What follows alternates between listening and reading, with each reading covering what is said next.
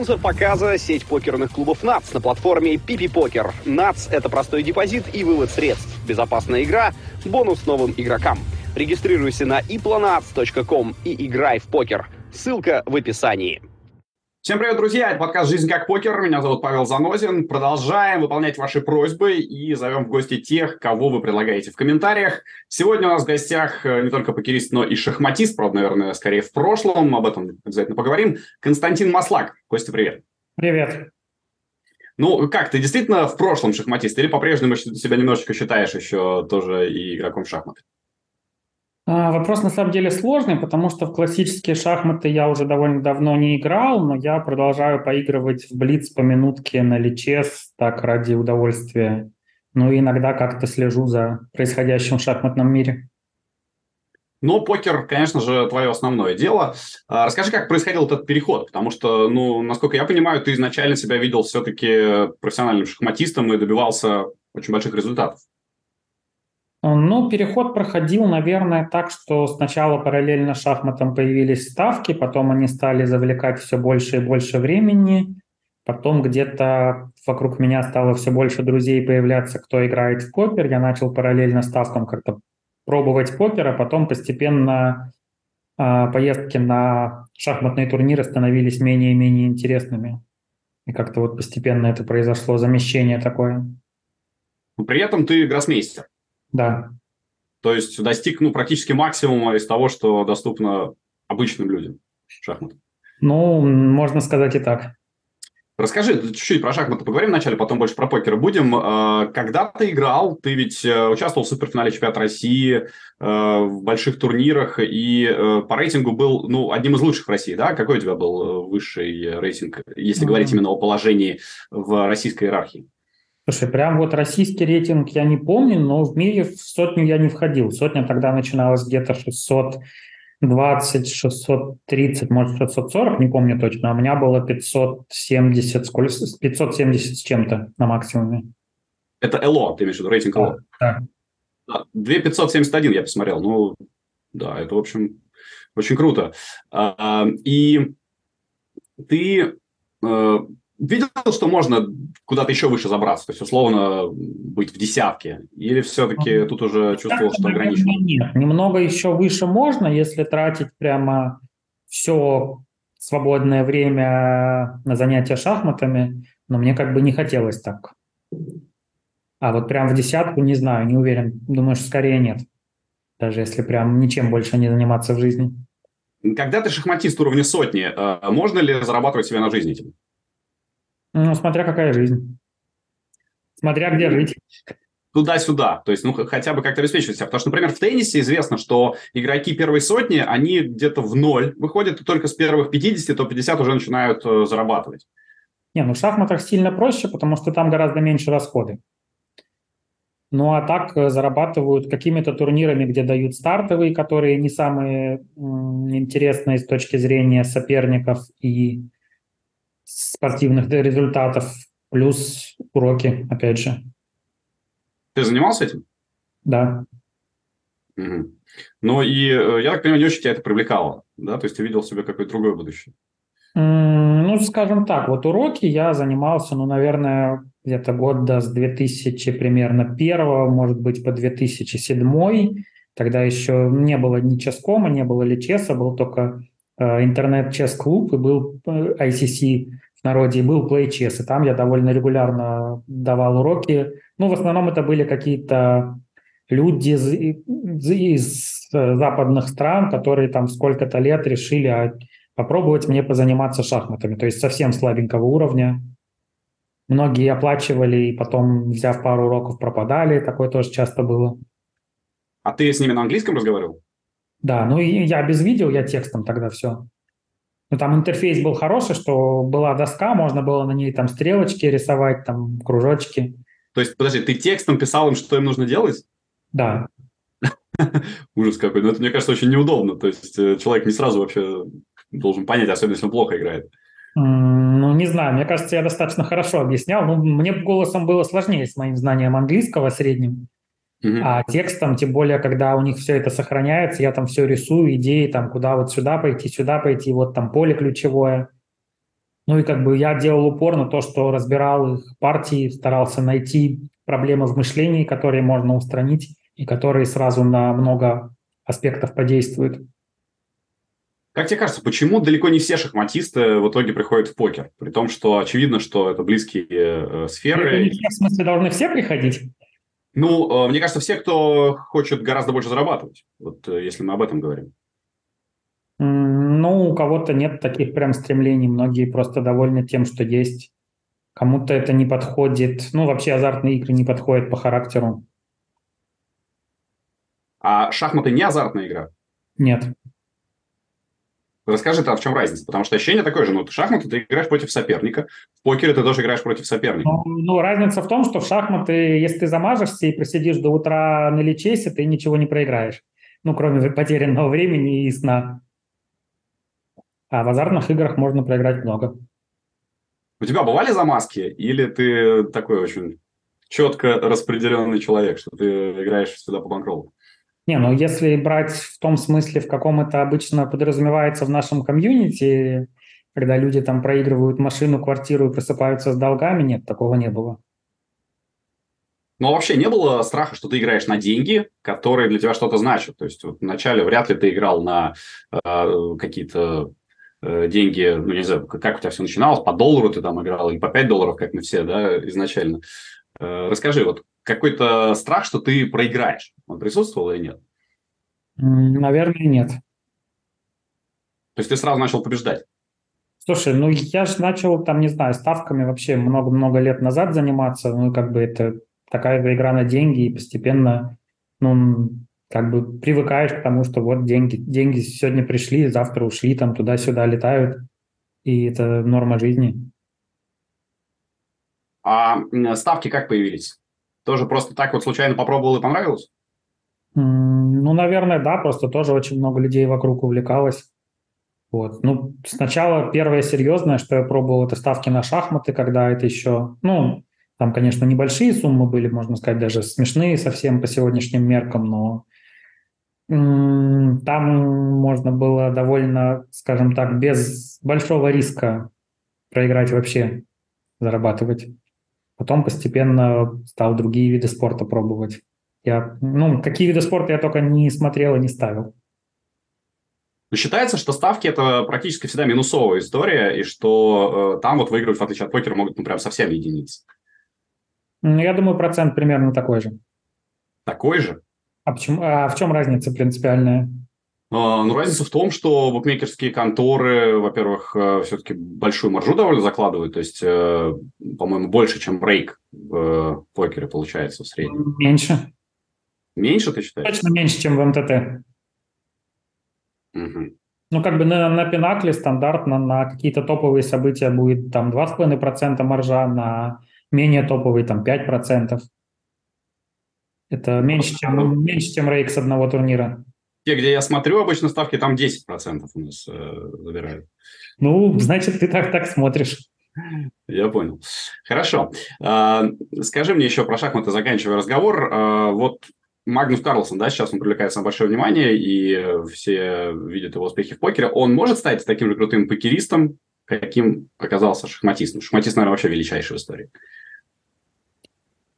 Ну, вес, может ли он стать величайшим в истории покеристом, я, если честно, сомневаюсь. Может ли он стать просто хорошим? Ну, безусловно, может. Что для этого нужно? А, видишь ли ты разницу в том, чтобы стать хорошим шахматистом и хорошим покеристом? Ну, для этого нужен какой-то набор качеств, плюс там, ну, опять же, помимо работы нужны определенные таланты в каких-то сферах. Конечно. Это, наверное, больше какая-то аналитическая работа, в том числе аналитическая работа дома, потому что очень много работы проходит, ну, так скажем, в кабинетной тиши, и только небольшую часть из этого где-то удается потом применить. Ну, а разве в покере не так? Ты тоже тренируешься, тоже разбираешь там э, в солвере, э, а, в, в покере просто, ну, как бы больше дистанции, больше применяется. В шахматах ты можешь в каком-то варианте там анализировать его полгода, заготовить не знаю, там 10 идей, и хорошо, если одна из них через три года тебе один раз удастся применить. А может быть, что никто с тобой этот вариант не сыграет, и эту, эту идею применит кто-то другой, кто тоже до нее дошел. Любопытно. А, ну вот все-таки э, из наших покеристов, наверное, ты главный шахматист. А, ну, Грищук, наверное, все же главный. А, то есть ты себя пока не считаешь, потому что Грищук больше в шахматы добился. Ну да. Угу. А он, кстати, по-прежнему играет? Я просто давненько совершенно ничего о нем не слышал. Я тоже давно не слышал, но я видел его на вот последней серии, как она называлась, СОП онлайн в браслетнике по Абахе, он, по-моему, призы даже попал. Угу. Интересно, тоже значит... До, до и после этого я его тоже давно не видел, но просто раньше-то я его видел на Старзах, а сейчас у меня доступа к Старзам нету, поэтому, может быть, он там и играет, я даже сказать это не могу. Или у него а, тоже нет доступа сейчас, я не знаю, где он живет, если честно. Тоже его поискать, да, я думаю, что это возможно вполне. А, у тебя в покере довольно быстро появились успехи и были финалочки сразу, но главное, конечно, в СОП. У тебя есть браслет в СОП. А, расскажи мне об этом ощущении. У нас уже достаточно много было людей, которые браслеты выигрывали, но практически все говорят, что это чуть не самый большой кайф, который они в жизни испытали. Ну, наверное, близко к тому, но турнир мы играли 4 дня, что в целом не характерно для СОПа и для турниров с относительно небольшим боином. Вот, э, поэтому, ну, была очень большая усталость, потому что три дня по, там, я не помню, по 10 или по 12 часов, потом спишь и идешь играть дальше, тот же турнир с теми же людьми. Вот. И, ну, еще забавно получилось, что момент, когда я выиграл браслет, он не попал в трансляцию. Ну, то есть мы отыграли первый уровень, у нас был, остались уже вдвоем, и причем у соперника там, ну, совсем немного фишек оставалось, у нас был, по-моему, ну, 15-минутный перерыв. Мы ушли на перерыв, там что-то походили, вернулись, наверное, минут через 10. Нас спросили, готовы ли вы продолжать? Ну, да, готовы. И соперник, ну да, готов. И мы как бы сели продолжать, и буквально в одной из первых сдач турнир закончился. А в трансляции шла реклама в это время, в перерыве. Видимо, реклама была оплачена, и они не, не смогли ее закончить раньше, как мы вернуться на 5 минут раньше. То есть ты, в отличие от многих, не можешь пересмотреть момент э, своей да, победы? не могу. Но помнишь, да, вот это ощущение, что опустошение или наоборот эйфория? Наверное, это эйфория с, как, с каким-то оттенком усталости. Нет, опустошения точно не было. А, там же с тобой на финалке был Вячеслав Жуков, у которого уже два браслета все было, он мог за третьим идти. А у него два было? Он не позже выиграл еще один? Ну, мне кажется, что вот может быть, может быть и нет. Ну, в общем, короче, он же единственный, кто у нас мог бы стать трехкратным, так вот близко подбирался. Обсуждали вы с ним э, в перерывах, вообще болтали или нет? Потому что он тоже довольно закрытый человек, про него мало что известно. Я не помню, чтобы мы обсуждали в перерывах, но да, помню, что он был с отрывом самый компетентный за нашим столом. Ну, как бы вообще повезло, что на финалке был довольно слабый состав, что кроме него я даже не знаю, кого я еще там могу назвать, остальные, ну, наверное, имена остальных уже сейчас никому ничего не скажу. Ну и э, вид такой, э, Омаха, семикарточный stud hi-lo, то есть э, не самый традиционный. Ты сразу начал играть во все возможные виды покера? Нет, нет, это значительно позже присоединилось и отсоединилось сейчас также вместе с отсоединением PokerStars от России. То есть сейчас только холдом? Ну, по сути, да, потому что на, покер, на покерке больше... Ну, Амаху я как код лимитную не особо играю, а на покерке больше ничего и нету. А, поменял браслет в СОП твою жизнь как-то? Может быть, ты стал известным очень, я не знаю. Вообще, а, вот я так посмотрел твои соцсети, такое ощущение, что не сильно гонишься за какой-то славой, тебя это не так уж волнует. Ну, поменял известным, да, стало подходить больше людей просить денег в долг сразу после выигрыша браслета.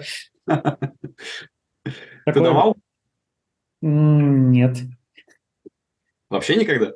Не, ну, когда-то давал, но я имею в виду, что вот после выигрыша браслета, да, стали появляться новые друзья внезапно. А соцсети, ну, я не знаю, какие ты соцсети мои нашел? Инстаграм и Твиттер. Ну, Инстаграм у меня довольно активно ведется, но, правда, сейчас большая часть активности просто в сторис, поэтому их не очень видно. Twitter. Я понимаю, ну, то есть там не, не то, чтобы супер много подписчиков, вот э, я имею в виду, что важно тебе это или нет, э, известность?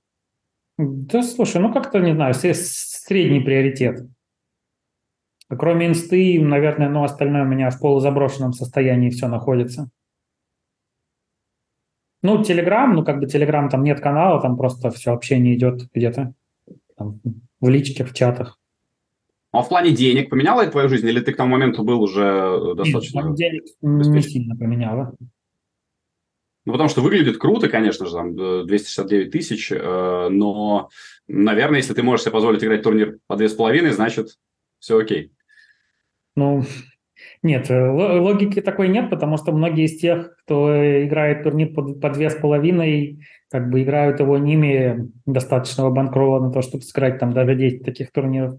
Ну, ты играл от себя или э, э дольщиком? По-моему, у меня двое друзей взяли по 5 копеек, так, ну, как бы все. Ну, это, кстати, редкость, потому что обычно как раз вот такие большие доезды, они почему-то случаются, когда много долей покупают, и человек вроде когда выиграл, но получает совсем небольшую часть этого.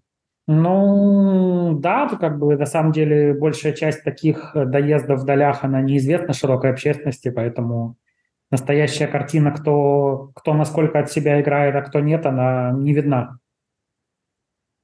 А, ну и, соответственно, когда была крупнейшая победа на Карибах, ну там не победа, да, но по, по деньгам а, самый большой, тоже вряд ли это прям уж так что-то поменяло. Не, ну там было, конечно, посущественнее. Ну, вроде всего в два раза больше. Ну, два, два с половиной, по-моему. 600 тысяч долларов, да, а, на Карибах. Тогда расстраивался, что не удалось выиграть? Потому что был чип-лидером на финалке. Там была очень еще такая гладкая система выплат, что, наверное, нет, не расстраивался. Там уже очень было... странная была ситуация с э, оверлеем большущим. Большущим? Ну да, да, там почти миллион долларов оверлея был на этом турнире в Карибах, на Карибах. А ты же, наверное, ты э, рейк еще не учитываешь. Не а, может быть. Ну, в общем, нужно было 2000, да. а человека собралось 1815. Э, То есть, ну... Ну, соответственно, 1815 заплатили рейк, который почти, наверное, полностью покрыл этот оверлей. В общем, вот. Э, это ты не учитывал, да? Думаешь, что этот э, турнир должен быть плюсовым для тебя? Нет, это, это не учитывал. Ну, потому что очень многие же, знаешь, там в интернете специально ищут турниры, где оверлей, где э, гораздо больше шансов э, на какие-то дополнительные деньги. Ты... Сейчас этого практически нету. В последнюю секунду все равно напрыгивают, и его не остается. Такая большая иллюзия.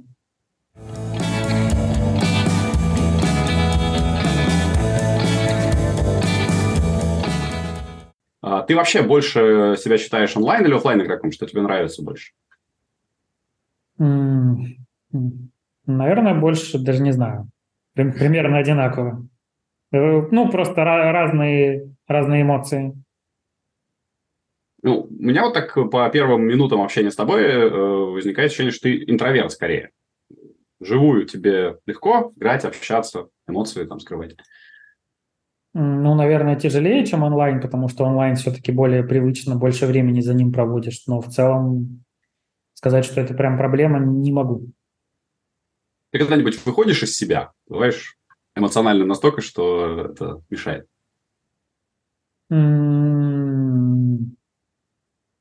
Наверное, нет. Ну, как-то как уже за годы игры контроль эмоций, он на автопилоте дошел до достаточно высокого уровня, чтобы этого не происходило. А бывало раньше, что там, не знаю, бил по клавиатуре или кричал громко, ну, как Нет, и все. Ну, как бы я могу не громко выругаться, и на этом все. Как-то бить клавиатуру мне не хочется, потому что обычно я их покупаю и пользуюсь там лет 5-10 одной и той же уже такой привычной, поэтому как-то не хочется мне их ломать. Класс. А, у тебя очень большие успехи. Э, чему ты идешь?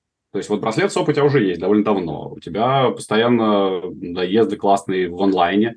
А, есть какая-то цель, к которой ты стремишься в покере? Нет, цели, цели нет, просто наслаждаюсь жизнью.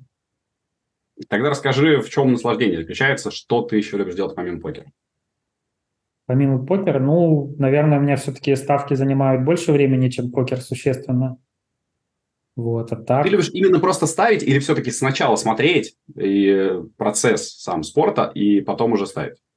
Слушай, это на самом деле очень по-разному было, потому что за там последние сколько там, 20 с небольшим лет у меня, ну, был период, когда я ставил на биатлон, и я смотрел там все этапы Кубка мира, ну, может, кроме какого-нибудь одного, где я в дороге Даже там, условно, приезжая на ЕПТ Прага, в гостинице включал и смотрел. Вот. Был период, когда очень много смотрел баскетбол и Евролиги, все матчи, которые показывали. Ну, там не все показывали, а все то, что показывали по телевизору, смотрел. Был период, когда футбол много смотрел. Но футбол, наверное, сейчас смотрю, но уже значительно реже. Сейчас уже как-то я больше ориентируюсь на цифры, чем на картинку, которую показывают в трансляции. Угу. А вживую выбирался на большие турниры? Что ты имеешь в виду? Ну, футбол, чемпионат мира, биатлон, ну, чемпионат ну, мира. Ну, когда, когда в России чемпионат мира был, то выбирался, по-моему, три матча. Ходил, да? Ходил, да. Э, ну, я отлично считаю, что это было лучшее время, лучший месяц, может быть, в истории нашей страны. Какие у тебя эмоции от 2018 э, года? Ну, я надеюсь, что лучшее время, лучший месяц еще впереди, но в целом, да, как бы за там какой-то период согласен, что, возможно, это были, ну, самые эмоциональные, самые эмоциональные месяцы. Возможно, а может сравниться 2008 год и полуфинал чемпионата Европы. Вот по эмоциям, мне кажется, на самом деле сопоставимо. Ну, это да, это ты говоришь про сборную России футбола. Я говорю да. про Россию как страну, как э, место, а, где... На круто. самом деле, вот тогда, это, ну, когда это было в первый раз, были такие гуляния, что, мне кажется, это сопоставимо. А, ты же из Волгограда, да? Ты у да. себя дома ходил на футбол? На Да, я два матча в Волгограде посетил и один в Питере. Просто знаешь, что для меня, э, я из Нижнего, для меня, когда в детстве начал смотреть футбол, совершенно непредставимо было, что что-то подобное может произойти у меня дома. Э, и вот это было, и более того, я даже комментировал в Нижнем родном. А сейчас снова представимо. Э, сейчас опять мало представимо, да. Мы как будто прошли, прошли какой-то пик. А, ну вот скажи мне, что ты чувствовал? Волгоград, там, не знаю, стандартные какие-то истории Мамаев Курган. Я был один раз в Волгограде, поэтому не очень хорошо знаю город и вдруг там чемпионат мира по футболу. Ну, очень сильно, конечно, город преобразили к чемпионату. Ну, внешний вид сильно улучшился. Ну, а если сам чемпионат, то огромное количество туристов, которые там постоянно на улице, где-то пересекаешься с ними, где-то они что-то спрашивают, просят помочь. Атмосфера, конечно, очень необычная. Э, не знаю, прям ностальгия. Пять лет. Пять ну, лет. в Москве, наверное, тоже много такого было. Слушай, в Москве, да, я мотался по всей России, я 8 городов из 11 успел тогда зацепить и э, комментировал 14 матчей, еще на некоторых был. Это было очень круто. Просто шикарно. Так, хорошо, но помимо России, может быть, другие чемпионаты мира, чемпионаты Европы, где-то ты бывал? Нет. Нет. То есть тебя футбол интересует э, как э, способ добывания денег на ставках?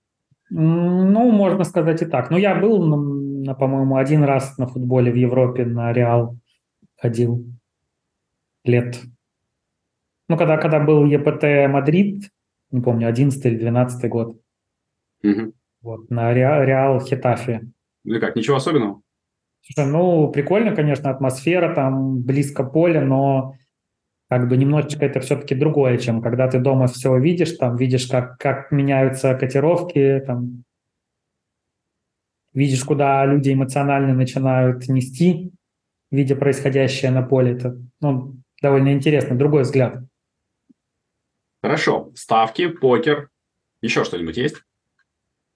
Ну, из азартных игр, наверное, все. Нет, нет, не из азартных. Просто что ты делаешь, когда хочешь развлечься? Ну, могу на какой-нибудь концерт сходить. Так, какие группы? Вот завтра великолепная группа приезжает, наверное, впервые в Волгоград. группа, группа «Воровайки». Группа «Воровайки»? Ты реально пойдешь на концерт группы «Воровайки»? Да, вполне. Так, подожди, то есть сейчас не троллинг? Нет. Оригинально. Почему? Если, если подпишешься, завтра, наверное, увидишь какие-нибудь видео. Хорошо. Почему? Почему ты пойдешь на этот концерт? Это же ну, в, в массовом сознании это какой-то трэш. Ну, в массовом сознании много что трэш. Ну, в моем сознании трэш то, что слушают массы во многом. Хорошо, расскажи, что такое группа Воровайки и почему ее надо слушать?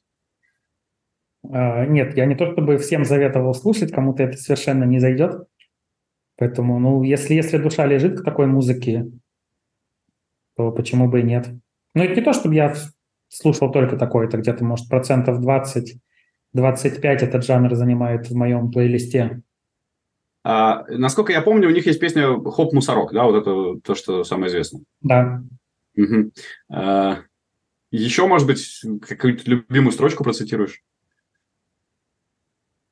Процитировать из, из другой песни или, или что? Да, да, какой-нибудь. Просто честно, я совершенно не знаком с их творчеством. Нет, если не знаком, то лучше не надо. Угу. Хорошо. А, хорошо, еще что-нибудь давай, чтобы были воровайки. И... Еще дети смотрят. Ну, дети, я думаю, разбираются, что такое группа воровайки. А, какие-нибудь еще, может быть? Еще, ну, я очень много слушаю попсу 90-х, 2000-х. Руки вверх, Иванушки. Руки вверх, да, на руки вверх был, на Иванушках был. Ну, не на сольном, на Иванушках, а Последнее вот, что было, это была серия в Сочи последняя, там за день до начала серии выступала Юля Волкова. Тату. Да. Отлично. Со, со всеми хитами из, так сказать, молодости. Супер. А ты сам э, музыкой не занимаешься? Нет. Но подпеваешь на концертах наверняка. Ну да. Ну, я стараюсь ходить туда, где я знаю хотя бы слова большей части песен, поэтому да, подпеваю. Ну, мне кажется, к тату подпевали все, кто там был. Ну, просто можешь, вот честно, для меня э, воровайки чуть-чуть прям, я просто вообще не знаю ничего, как, какую-нибудь маленькую часть исполнить. Не, не хочу. Жалко. Блин, это был бы просто хит, я считаю. Потому что я обожаю петь, например. Я играю на гитаре, там пою все время. Даже на Грушинском фестивале был один раз. А, ну, э, ну тогда, тогда как раз ты, может, и, и что-нибудь подобное и слушал. Нет, слушай, ну для меня воровайки это какой-то страшный шансон с э, тюрьмой там, с э, а матом. фестивале не такой, как бы идет весь? Грушинский фестиваль нет, это что, это же бардовская музыка, это э, тексты высокие, это романтика, то есть это совсем другое. Ладно, ну меня, меняется текст, но остается музыка. Ну, примерно, нет. С музыкой там ничего супер изысканного, конечно же, нет. Э, хотя тоже есть люди, которые экспериментируют, но в основном, да, это упор на текст. Ну, там, Визбор, Митяев, Акуджава, такой уровень. Ну да. про, про поэзию больше разговор. Просто ты меня совершенно шокировал воровайками, я до сих пор не могу отойти. Эм, интервью выйдет? А, конечно же, выйдет. Я, просто если ты э, что-нибудь споешь, то оно выйдет э, с супер большим количеством просмотров. Я просто, я не знаю, искал ли ты мои последние интервью, какие мог найти. Но вот последнее интервью, которое я давал, оно не вышло. Так, э, если, если оно не вышло, я бы не мог его найти, ты же понимаешь прекрасно. А почему, кстати? А вот я не знаю, либо оно вышло настолько неудачным, либо возникли какие-то технические сложности, мне даже толком не сказали. Но я, честно, просидел в казино Сочи где-то, наверное, минут 30 перед камерой, отвечал на вопросы, и как бы это все никуда не вышло. Угу. Это Катя Хамчук тебя брала или кто? Нет, это еще было года три назад, это был Пакс. Ром Пакс. Хм. Знаю, мы с ним сейчас на стримах часто работаем. Ну, можешь тогда спросить, что, что с ним случилось. Да, да, спрошу, прошу. Потому что мне так никто ничего и не сказал. Окей. А, я, когда готовился к интервью с тобой, э, немножко удивился тому, что тебя хейтят довольно много. Сейчас, э, ну, как-то вот, то есть, э, есть мнение, что ты какой-то неправильный. Ты замечал это? Слушай, на самом деле я считаю, что чем более успешен человек, тем больше у него хейтеров. Это абсолютно нормальный процесс, и не нужно на это все обращать внимание. Если ты откроешь Инстаграм, не знаю, какой-нибудь Леди Гаги, ты увидишь такое количество хейтеров у нее в комментариях, что... А ты отвечаешь хейтерам? По настроению. Могу потроллить, могу не отвечать. Но чаще всего это же бывает в интернете. Знаешь, я тоже очень много раз сталкивался с тем, что в интернете тебе могут писать все, что угодно, в жизни всегда подходят и благодарят, фотографируются и так да, далее. Жи... В жизни у тебя был хоть раз, что кто-то какие-то претензии к тебе предъявлял? Нет. Угу. Тогда да, тогда все стандартно. Абсолютно. А, так, супер. Ты меня э, по-прежнему продолжаешь шокировать воровайками. Давай еще. У нас покер, ставки, группа воровайки и... Не, ну если из музыки, я говорю, я много слушаю попсу. Нет, нет, вот просто, просто еще хобби. Что ты делаешь, э, когда тебе хочется повеселиться? Смотрю сериалы, какие-то программы на Ютубе.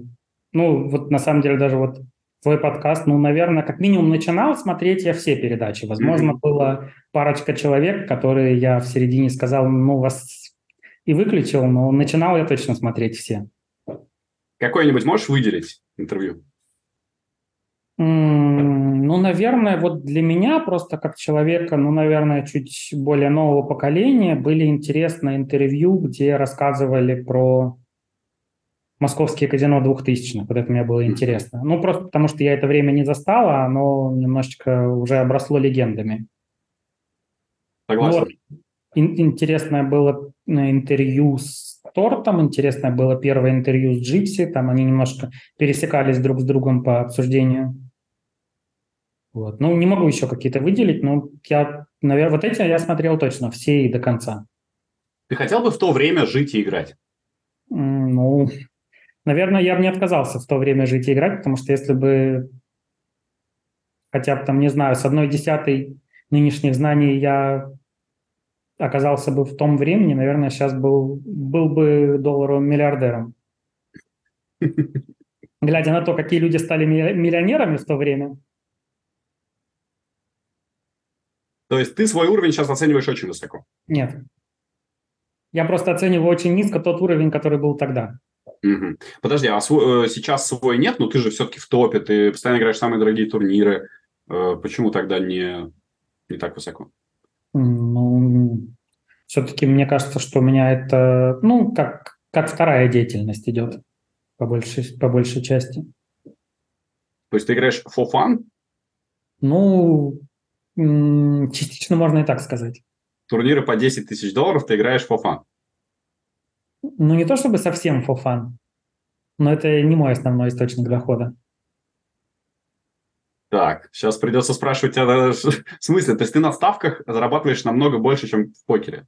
Ну, и ставки, и какая-то около покерная деятельность. Э, что ты имеешь в виду? Покупки долей. Покупки долей. То есть ты круто выбираешь людей, которые потом доезжают? Ну, надеюсь, что да.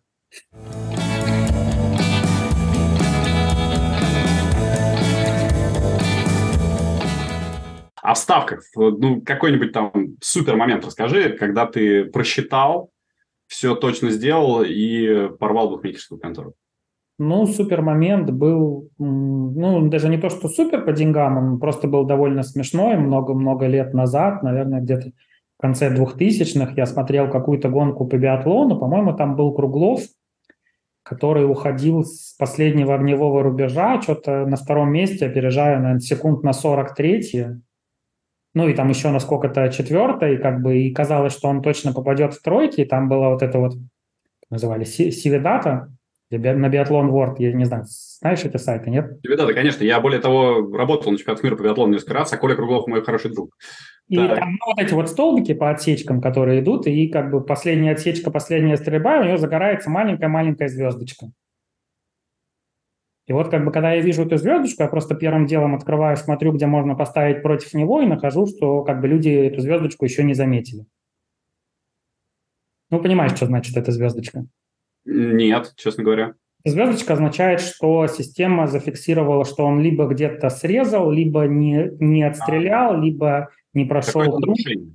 Да, какое-то нарушение. Это, ну, конечно, это может быть технической ошибкой, но чаще всего это плюс две минуты или там дисквалификации вот. А, соответственно, на то, что он попадет в тройку, ну, там был коэффициент 1,01, может быть. А не попадет, соответственно, там сколько, 100? Ну, да, много. Ага. Вот, и это, это не считается, что букмекерская компания говорит, ой, мы ошиблись, и мы сейчас эту ставку Нет, потом... Э, по-моему, по это была биржа, где м, просто люди ставили заявки и торговали друг с другом. И вот. ты, соответственно, успел все сделать и выигрыш забрал? Да, успел как бы. Ну, там на самом деле даже комментаторы не сразу это все заметили, потому что это нужно прям понимать, куда смотреть, все время смотреть и заметить эту маленькую звездочку над фамилией. Это губерния комментировал? М-м, наверное, да, но как бы это было так давно, что я уже даже не помню, кто комментировал. Просто губернию сложно забыть. Нет, понятно, что я губернию не забуду, но вот именно тогда у меня не было акцента на том, кто комментирует, у меня был акцент так, где дают, какой, какой рынок, где где что, что еще можно успеть взять, пока не, все остальные это не заметили. Шикарно. А из футбола что-нибудь? подобное. Там тоже ведь э, бывают наверное, какие-то моменты, которые заметны не каждому. Из футбола что-нибудь... Вот прямо из футбола сейчас сходу сложно вспомнить. Могу вспомнить из баскетбола.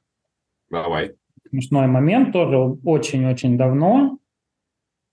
А, настолько давно, что у меня еще был счет в Bet365 необрезанный. Это прям, ну, совсем давно.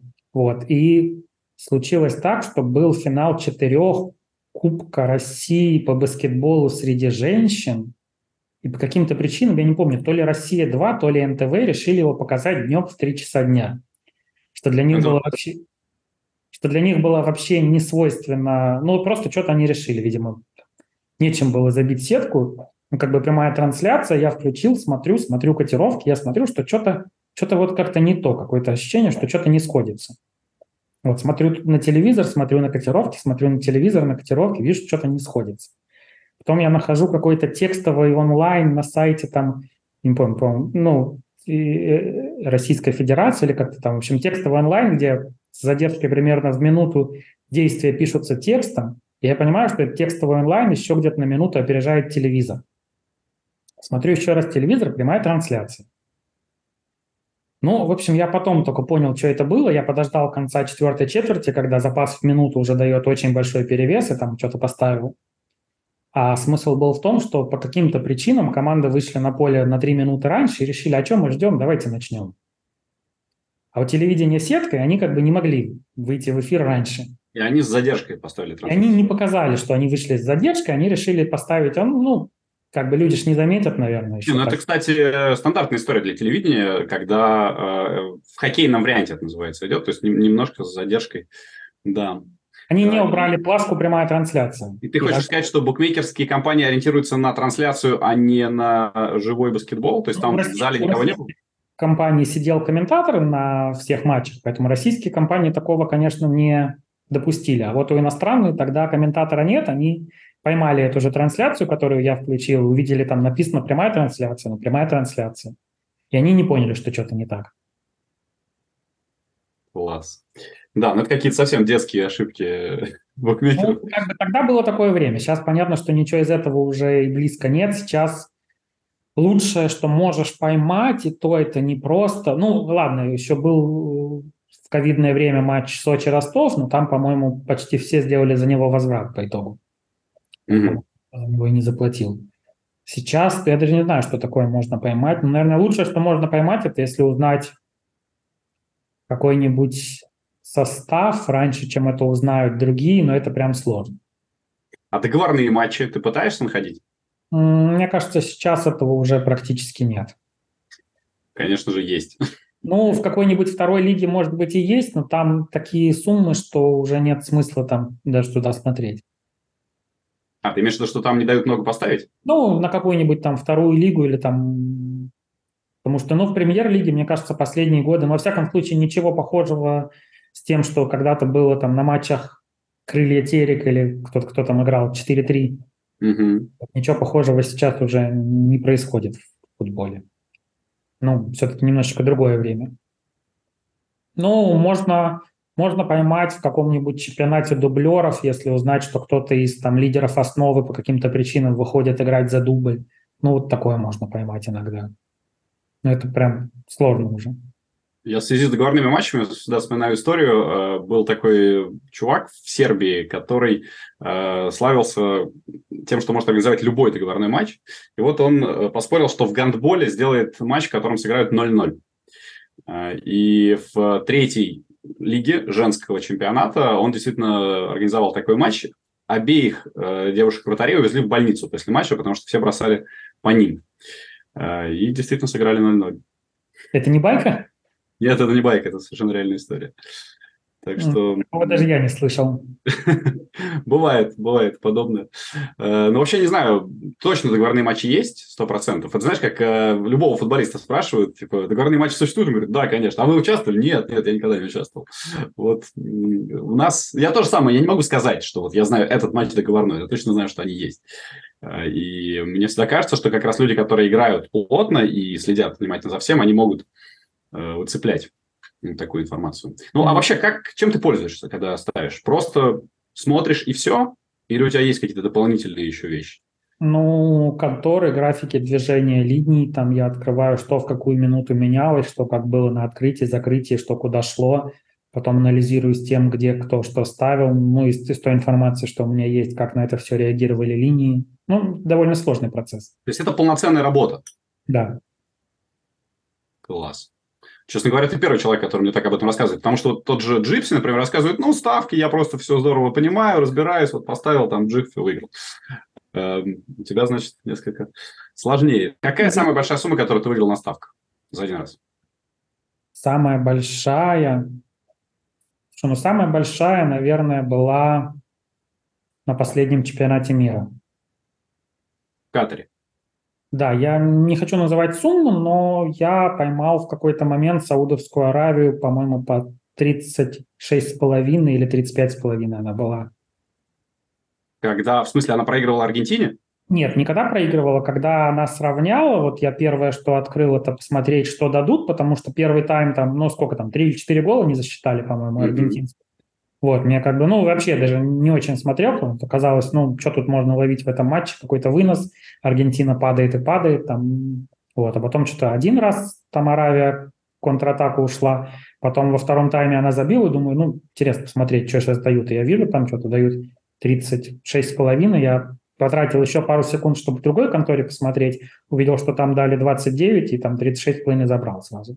Ну и буквально там в следующей атаке она еще атаку провела, и потом в следующей забила. Ну, конечно, потом часть, часть прибыли ушло на страховку mm-hmm. такого коэффициента, но...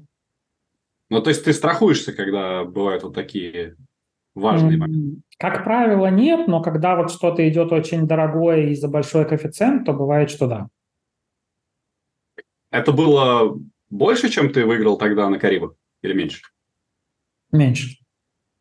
Ну ладно, хотя бы так. Это просто, знаешь, выглядит как 36,5. Это же очень-очень большой коэффициент. Ну да, при том, что там до игры, ну, по-моему, до, до игры не помню, там где-то в районе 20, наверное, было. А тут один-один, и как бы и они вроде и атакуют, и как подходы к воротам есть. Может чудо произойти, мне так показалось.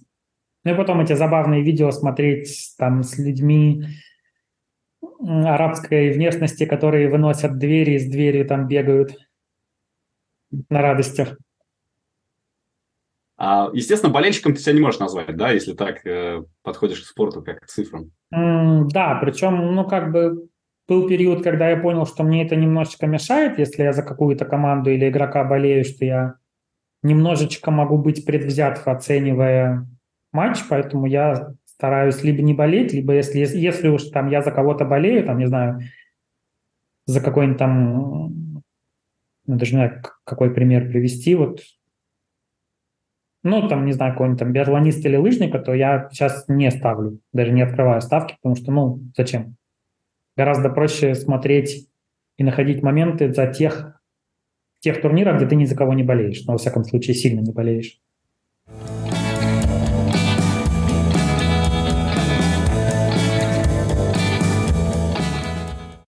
А ты же наверняка застал время, когда Ротор Волгоградский был классной командой. Да, я немножечко застал. Я на самом деле один раз на него сходил, и как раз вот в этот год они вылетели. А, то есть ты не смотрел, когда они боролись за чемпионство? Нет, тогда я смотрел по телевизору как бы все. Но мне еще не сильно много лет было. Я помню матч Ротор-Спартак, когда Ротор выиграл 1-0, но это все не попало в трансляцию, потому что начался э, путь 93-го года. 93-й год, да. Это сейчас вот очень известная история, что именно на этом матче прервалась трансляция телекомпании «Останки». Да, я это, я, я это помню. По-моему, Шмарко тогда забил, и вот единственный гол, и об этом мы узнали на следующий день только.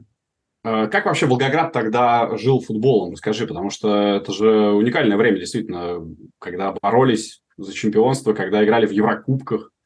Э, чувствовалось, что это, может быть, главное, что в городе происходит? Думаю, что да. Ну, стадион, понятно, был полный. Он, он-то и сейчас почти на вторую лигу там собирает больше, чем некоторые команды на премьере, на премьер-лиге.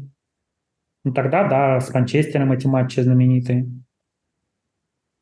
Как бы понятно, что их обсуждал весь город.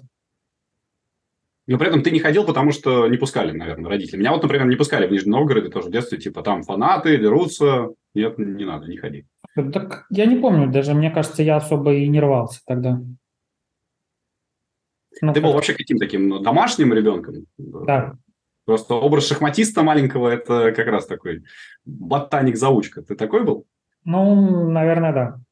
Ну, как бы это сейчас на трибунах более-менее спокойно, а тогда что, что там только не... Ну, в Волгограде я, конечно, не помню таких историй, как, там, не знаю, Шинник Спартак Ярославле с ОМОНом и пожарными, но все равно тогда футбол был не так безопасен, как сейчас. Ну, в школе наверняка ты был отличником. Ну, троек, по-моему, не было, но четверок, четверок было достаточно. То есть были предметы, которые ну, были и не очень интересны, и тяжело шли. А, а шахматам ты много времени уделял? То есть ты какую-то секцию ходил? Как вообще все это происходит? Я вот не знаю, как становятся профессиональным шахматистом? Ну, профессиональным, переход к профессиональным – это когда ты не просто к кому-то или куда-то ходишь и кого-то слушаешь, а когда ты начинаешь работать сам в свободное время, сидя за компьютером. Вот это как бы уже такой переход в более серьезную стадию. Уже тогда, в 90-е, ты за компьютером работал? Не, ну в 90-е там были такие программы, что там было бессмысленно работать за ними.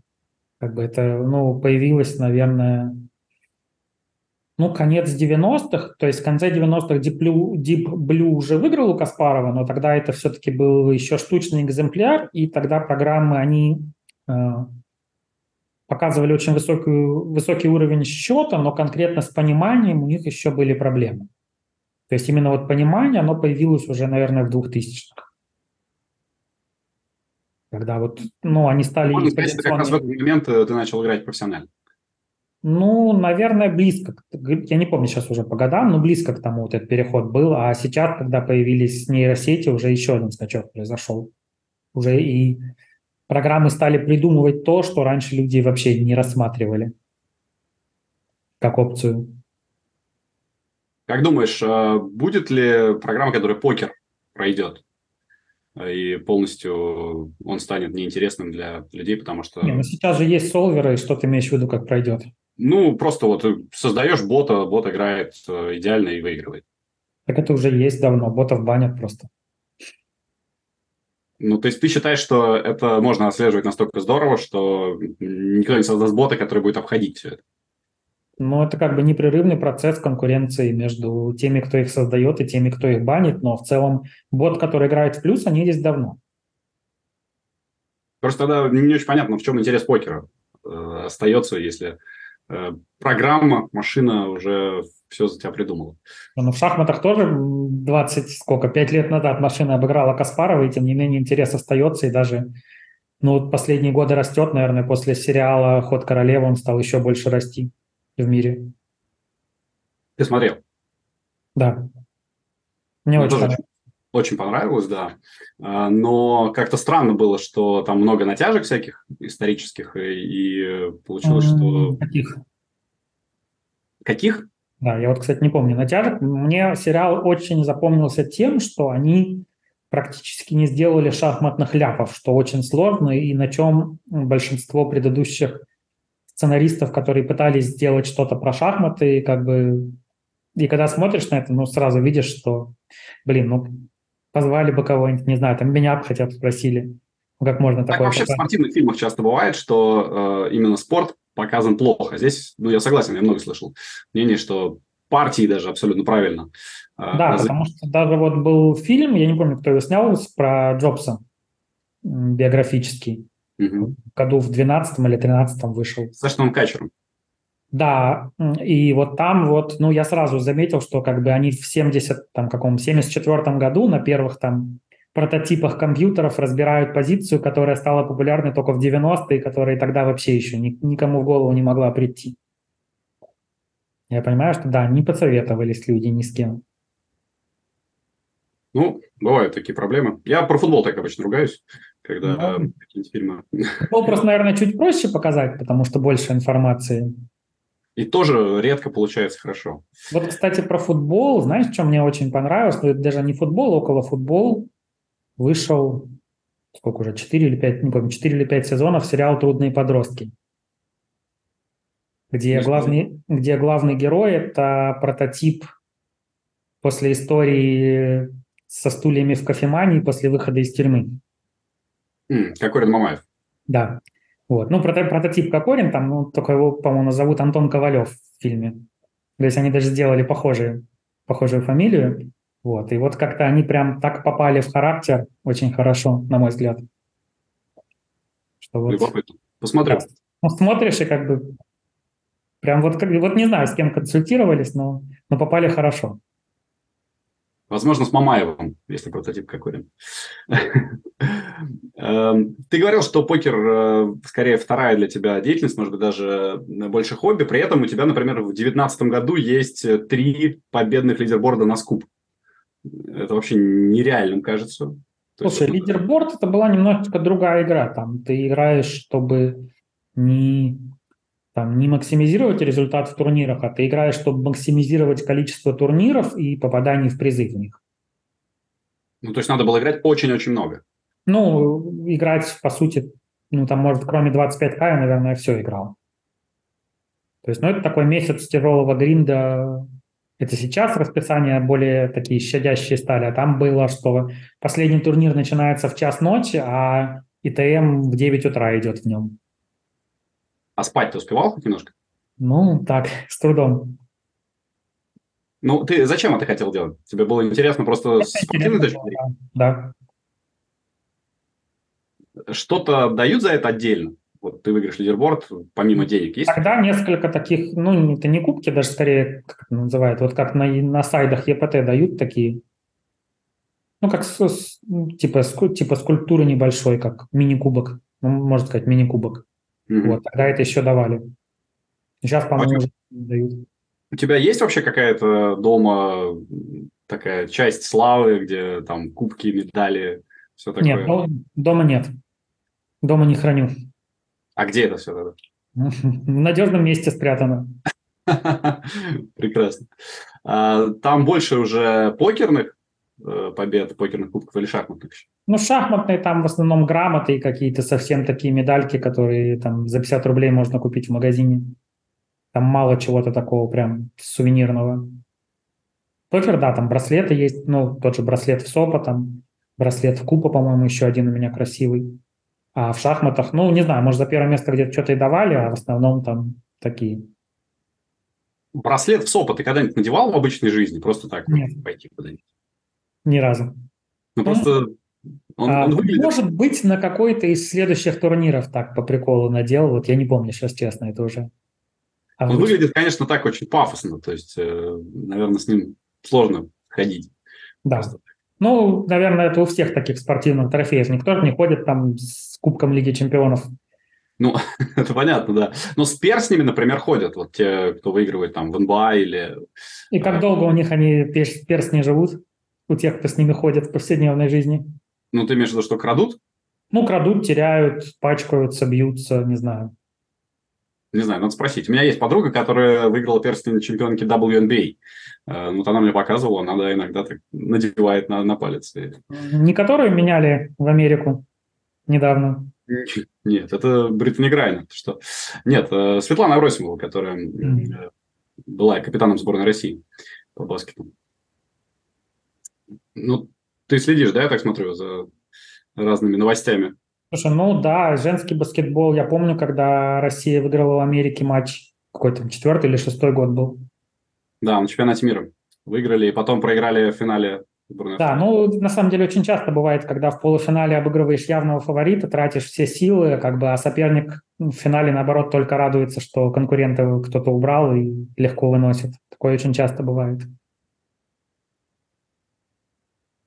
Да. Ну вот греки, греки тогда на какой-то, по-моему, Олимпиаде, когда первый раз выиграли у США, и потом, кому не там, Испании или, или Аргентине в финале вообще без шансов проиграли, тоже такое было.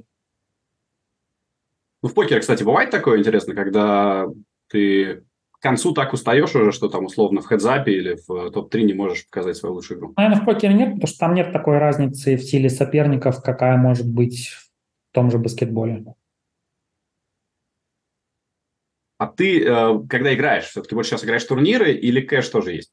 Турниры. Я, конечно, играл лимитки, но как бы с уходом Старзов они... Их больше нет на данный момент. Ну, вернее, даже так, э, с уходом России на Старзах их тоже, по сути, не осталось. Потому что там очень большая доля была. Ну, и русских, и китайцы еще там были.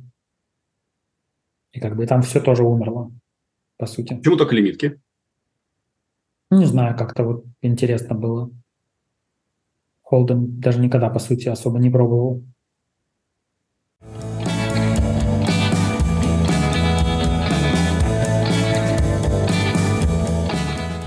А, ты высказывался против запрета hand history и хадов в онлайн-покере. А, расскажи, почему, если можно немножко подробнее. Ну, мне кажется, это немножечко бессмысленное действие, потому что люди все равно будут теми или иными методами это все собирать, покупать, и у тех, кто хочет, оно все равно будет. Это, ну, как бы только, на мой взгляд, мешает любителям, потому что не дает им возможность иметь те же условия, что и профессионалам. На мой взгляд, это не работает, и это не сработает. А как ты думаешь, вообще онлайн-покер э, сейчас скорее умирает или будет продолжать развиваться? Ну, сейчас, наверное, с приходом покерка он стал развиваться. На Старзах, мне кажется, что он скорее умирает.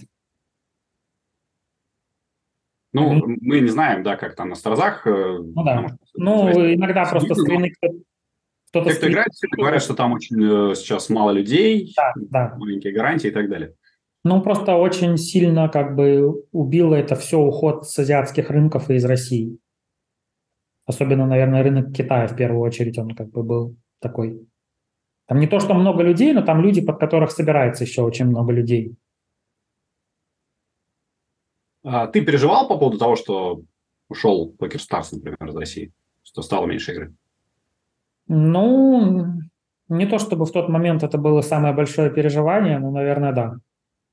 Ну, как Просто бы меня... многие, многие специально из-за этого уехали куда-то, где можно удобно играть. Ну да, у меня еще там висела, не знаю, наверное, полгода или больше приличная сумма, которую я не мог вывести на тот момент. Потому что а они... В итоге? Ну, в итоге там как-то они сделали через матч Better там выводы в итоге вывел. Но просто на тот момент они дали сколько там, 4 часа, при том, что это даже в лимит переводов не укладывается. Там. Ну, как правило, люди держали больше на счету, чем у них был лимит переводов на день. Ну, а прям... Да, ну, как бы просто у меня, так как это не было каким-то прям основным источником, поэтому, ну, что делать? Конечно, лучше, чтобы он был, но чисто ради него куда-то переезжать, сильно ухудшать условия жизни я не вижу смысла себе. Угу. То есть ты думаешь, что если бы ты переехал там, не знаю, в Мексику или в Таиланд какой-нибудь, там было бы намного хуже жить? Думаю, что да. А что там делать? Ну, там есть море. А кроме моря? Там есть э, хороший климат, там есть удобный часовой поезд для игры. Как, чем многие мотивируют то, что они переезжают? Ну, в Таиланде, во-первых, часовой пояс хуже, во-вторых, климат – это тоже вопрос, кто что любит. Я например, люблю зиму больше, чем лето, поэтому я не могу сказать, что мне в Таиланде был бы хороший климат. Кстати, в зимние страны, не знаю, рассматривают ли люди, там, Швеция, Норвегия, Исландия. Там, там везде или запреты, или такие налоги, что это все не имеет смысла, поэтому оттуда, наоборот, люди все уезжают в ту же там, а, Австрию или в Англию, кто может уехать. Там, ну, там такие налоги, что там, по-моему, покеристов, по сути, и не осталось. Ты же вообще довольно много по миру тоже успел поездить. Расскажи, где тебе нравилось, помимо России? Ну, один из любимых это был всегда ЕПТ Прага. В Чехии я в целом был, наверное, больше 20 раз. Люблю чешскую кухню, чешское пиво. Это было такое место, куда ездили каждый год, и у меня, по-моему, до сих пор остались кроны, потому что я их привозил, и как-то мысль о том, что в следующем году я могу сюда не поехать, она вообще не посещала те моменты. Они не перешли на евро же, да? Нет, у них так кроны и есть. И они причем со, со стабильным курсом, гораздо более стабильным даже, чем доллар с евро. Угу. Там много лет держится. Но теперь ты даже не пытаешься. Ну, а какой смысл? Как бы куда куда-то лететь, потом там как-то на машине или поездами. Потому что у тебя еще там не работают карты, ты там на правах беженца, грубо говоря, находишься. Угу. То есть это тебя все останавливает, потому что многие продолжают путешествовать, ездить и с этими проблемами справляются. Не, ну, смотря куда, опять же, есть много стран, где нету всех этих проблем, ну, кроме карт. Куда можно продолжать спокойно ездить, путешествовать. Ну, не, не так много стран, где все это возникло. Где ты бывал за последнее время? На самом деле я за последние... Я чуть... Почти два с половиной года я не выезжал из России. Почему? Ну, сначала была пандемия, потом всем известные события, потом как-то вот пока я только, только сейчас вот вообще начал делать себе карты, чтобы как-то это можно было выехать. Угу. Последнее, где... хотел... Последнее я был на Мальдивах. Мальдивы неплохо. Ты хотел бы еще поехать на ВСОП, например? На ВСОП, да, но мне еще в 2019 году отказали в американской визе, поэтому ее сейчас и так-то плохо дают, а когда есть в истории отказ, то это вдвойне более сложно. Поэтому я пока даже не пробовал. А еще у меня чистый паспорт в текущий момент. Почему отказали? Они же не объясняют причин. Просто обычно покеристам как раз очень легко дают. Нет, сейчас очень много кому отказывают. Я очень много знаю. В 2019 году это было еще не сейчас. Ну, ну я, я очень много знаю, кто там ездил, не знаю, там 5 и более, 10 и более лет, у кого сейчас отказы. Да. Ну, тебя все это сильно удручает, что вот ты два с половиной года в России. Я бы, если бы у меня было так, очень бы переживал, потому что путешествие – одна из самых больших ценностей для меня. Нет, слушай, вот когда конкретно я не попал на тот СОП, да, расстроился, а сейчас как-то, ну, не знаю, сейчас абсолютно спокойно. Ты домосед? Ну, скорее, да. А ты же живешь на два города, да? То есть Волгоград и Питер. Да. Где больше нравится тебе? И там, и там. Почему не Москва? Ну, как-то вот и, и, издавна так вот повелось, а, не знаю, сейчас уже менять что-то не хочется. Тогда раньше, ну, Москва это были постоянные пробки, и как-то меня вообще туда не тянуло. Сейчас, конечно, это все стало гораздо лучше, но все равно пока. Просто э, Питер и Москва – это же как будто два абсолютно разных образа жизни. Ну, я бы не сказал, что прям совсем уж разных образов жизни.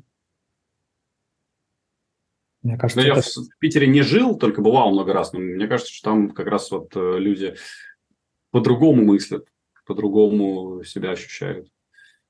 Ну, не любят москвичей. Не любят москвичей, безусловно, конечно. Хотя, с другой стороны, а кто любит москвичей? Если спросить в России... Помнишь песню Семена Слепакова? «Не люблю я хачей, не люблю я москвичей, гомиков, евреев и читать». Нет, кстати, не помню. Хотя ну, многие его песни слушал, тоже, но вот это, это, это не помню. Ну, конечно, не группа Воровайки, но тоже ничего. Не, я много чего из, из его таких сатирических произведений слушал. Да, ну что, значит, завтра концерт. Как ты готовишься, как ты пойдешь? Ты один или в компании какой-то пойдешь? Компания, ну, никак не готовлюсь. Я, я и так наизусть знаю, чем мне готовиться. Ну, может быть, надо там выпить перед этим что-нибудь такое особенное, не знаю, там, надеть какую-нибудь... Пока, пока даже не думал так. Что-что? Пока даже не думал об этом. А ты пьешь, кстати, вообще? Ну, бывает. У нас почему-то регулярно в последнее время в подкасте возникала тема алкоголя и даже алкоголизма, что прям у многих это большая проблема. А, я удивлен был. Мне казалось, что как-то люди, все, с которыми я общаюсь, не походят на тех, э, кто мог бы такие проблемы испытывать. У тебя не было, надеюсь? Не, ну прям проблем не было. А так, ну, не знаю, мне кажется, большинство тех, у кого вообще, ну, даже не то, что азартные игры, а просто образ жизни, совмещенный с постоянными поездками, командировками, мне кажется, это часто связано. Ну, то есть я думаю, что люди, которые постоянно куда-то ездят, они в среднем пьют чаще, чем те, кто сидят дома и там в 9 утра идут на работу. То есть в последнее время ты пьешь мало, поскольку ты сидишь дома. Ну, смотря с кем сравнить, не знаю. С собой же. Э, ранним. Ну, наверное, да. Ну, если сравнивать, не знаю, с героями подкаста, то с кем-то мало, с кем-то много по сравнению. Ты дружишь с кем-то из покеристов? Есть у тебя такая вот компания покерная? Mm, ну вот прям сказать, что вот там, не знаю, ближайших друзей, с кем я там общался каждый день вживую, наверное, нет. А с кем просто в хороших отношениях, таких очень много. При этом, когда на СОП ездит же, там тоже живут тусовками.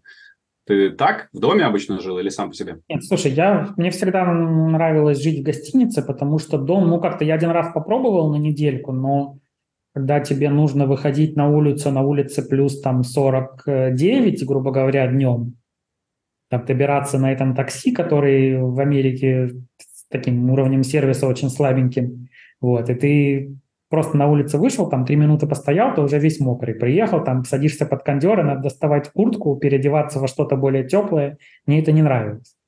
Мне гораздо комфортнее было селиться там же, где играют, поспал, пришел как бы в любое, в любое время суток, когда хочешь, ни от кого не завися. Потому что дом, опять же, там берут, берут обычно одну машину на дом. Как-то люди должны подстраиваться друг под другом. Не знаю, мне было комфортнее просто. Пришел, захотел, там, вылетел, пришел в номер сразу. Там, захотел играть, пришел обратно. Маслак, который гуляет сам по себе, я понял. Это ну, прекрасно. Ну, как-то мне было так комфортнее, мне кажется, что даже и результаты так, так, ну, у кого-то наоборот, но у меня получалось лучше. У меня нет потребности, там, не знаю, посидеть вечером, там, покурить кальян за большим столом. А, то, как выглядит твоя жизнь сейчас, насколько ты думаешь, она продлится, и э, хочешь ли ты что-нибудь поменять, или тебя все устраивает в этом виде? Слушай, ну, сложный вопрос, конечно. Наверное, хотелось бы снова больше путешествовать, но это немножечко не от нас зависит, и мы мало что здесь можем поменять пока. В других странах что-то не поменяется, вряд ли и наша жизнь сильно изменится. Ну, а так ты готов, да, вот жить в этом своем состоянии, положении еще много. Я просто про цель думаю. Ты вот сказал, что цели нет, ты наслаждаешься. Не сложно искать мотивацию, когда нет цели? Мне вроде как-то нормально. Знаю людей, которым очень сложно, которые там начинают скучать, грустить, и потом все это выливается во что-то не очень хорошее. Иногда можно прочитать в некоторых темах форума, но не знаю, у меня такой проблемы нет, мне кажется. Ну а в чем твоя мотивация? Слушай, я не знаю, как-то, знаешь, когда много лет занимаешься плюс-минус одним и тем же, то у меня нет потребности находить новую мотивацию как-то на, по привычке. Там, не знаю, ты вот там, если комментируешь что-то, у тебя же нет мотивации комментировать какой-то особой. Ты приходишь и комментируешь. Именно потому, что она закончилась, я перестал это делать. А, если, а пока не закончилось, ты сделал? Пока не закончилось, я очень это любил. Ну, и да. все-таки, все-таки была мотивация ездить на большие турниры, комментировать э, большие матчи, ну, то есть идти к чему-то. Не просто быть в одном и том же состоянии все время. Ну, не знаю, не, нет у меня вот какой-то прям такой мотивации, которую можно было бы так легко описать словами, что вот что-то, благодаря чему я это делаю. Может быть, что-то, что ты хочешь купить, или что-то, что там ты хочешь выиграть. Какое-то вещественное доказательство того, что ты все это не зря делаешь. Выиграть? Не знаю, все деньги мира сойдет за ответ. Хороший, но невозможный. Ну да. Купить не знаю. Ну, в целом, что хотел, наверное, по большей части купил и так уже. А ты вообще э, скорее бессеребренник или тебе нужны все-таки какие-то классные вещи, машина, квартира, э, дом? Квартира, да, машину, у меня даже прав нету и никогда не было. Так что машина, ну, сейчас плюс еще, ну, в России везде такси развито так, что она не то чтобы сильно нужна, если только ездить за город куда-то. А по городу, ну, не знаю, мне проще без машины даже, чем... Квартиры, да, квартиры, да, конечно. Ну, а что-нибудь типа яхты, вертолета, не знаю, что-то такое, что э, выглядит синонимом роскоши? Яхта, вертолет, наверное, нет. Ну, а, а куда, куда мне на них летать или плавать? В Сочи? Прекрасно. Прекрасно. Кой, спасибо тебе огромное. Э, интересно было с тобой пообщаться. Э, я, честно, даже сейчас начну э, в ближайший час слушать группу «Воровайки», попробую тоже проникнуться. Но тебе хорошо сказать на концерт и выиграть все деньги мира, конечно. Спасибо. Спасибо, друзья. Подписывайтесь на наш канал, ставьте лайки и пишите тоже в комментариях, кого э, еще нам пригласить. Вот Константину Маслакову предъявили, показали. По-моему, разговор получился интересным. Спасибо, счастливо, не скучайте. Пока. Пока.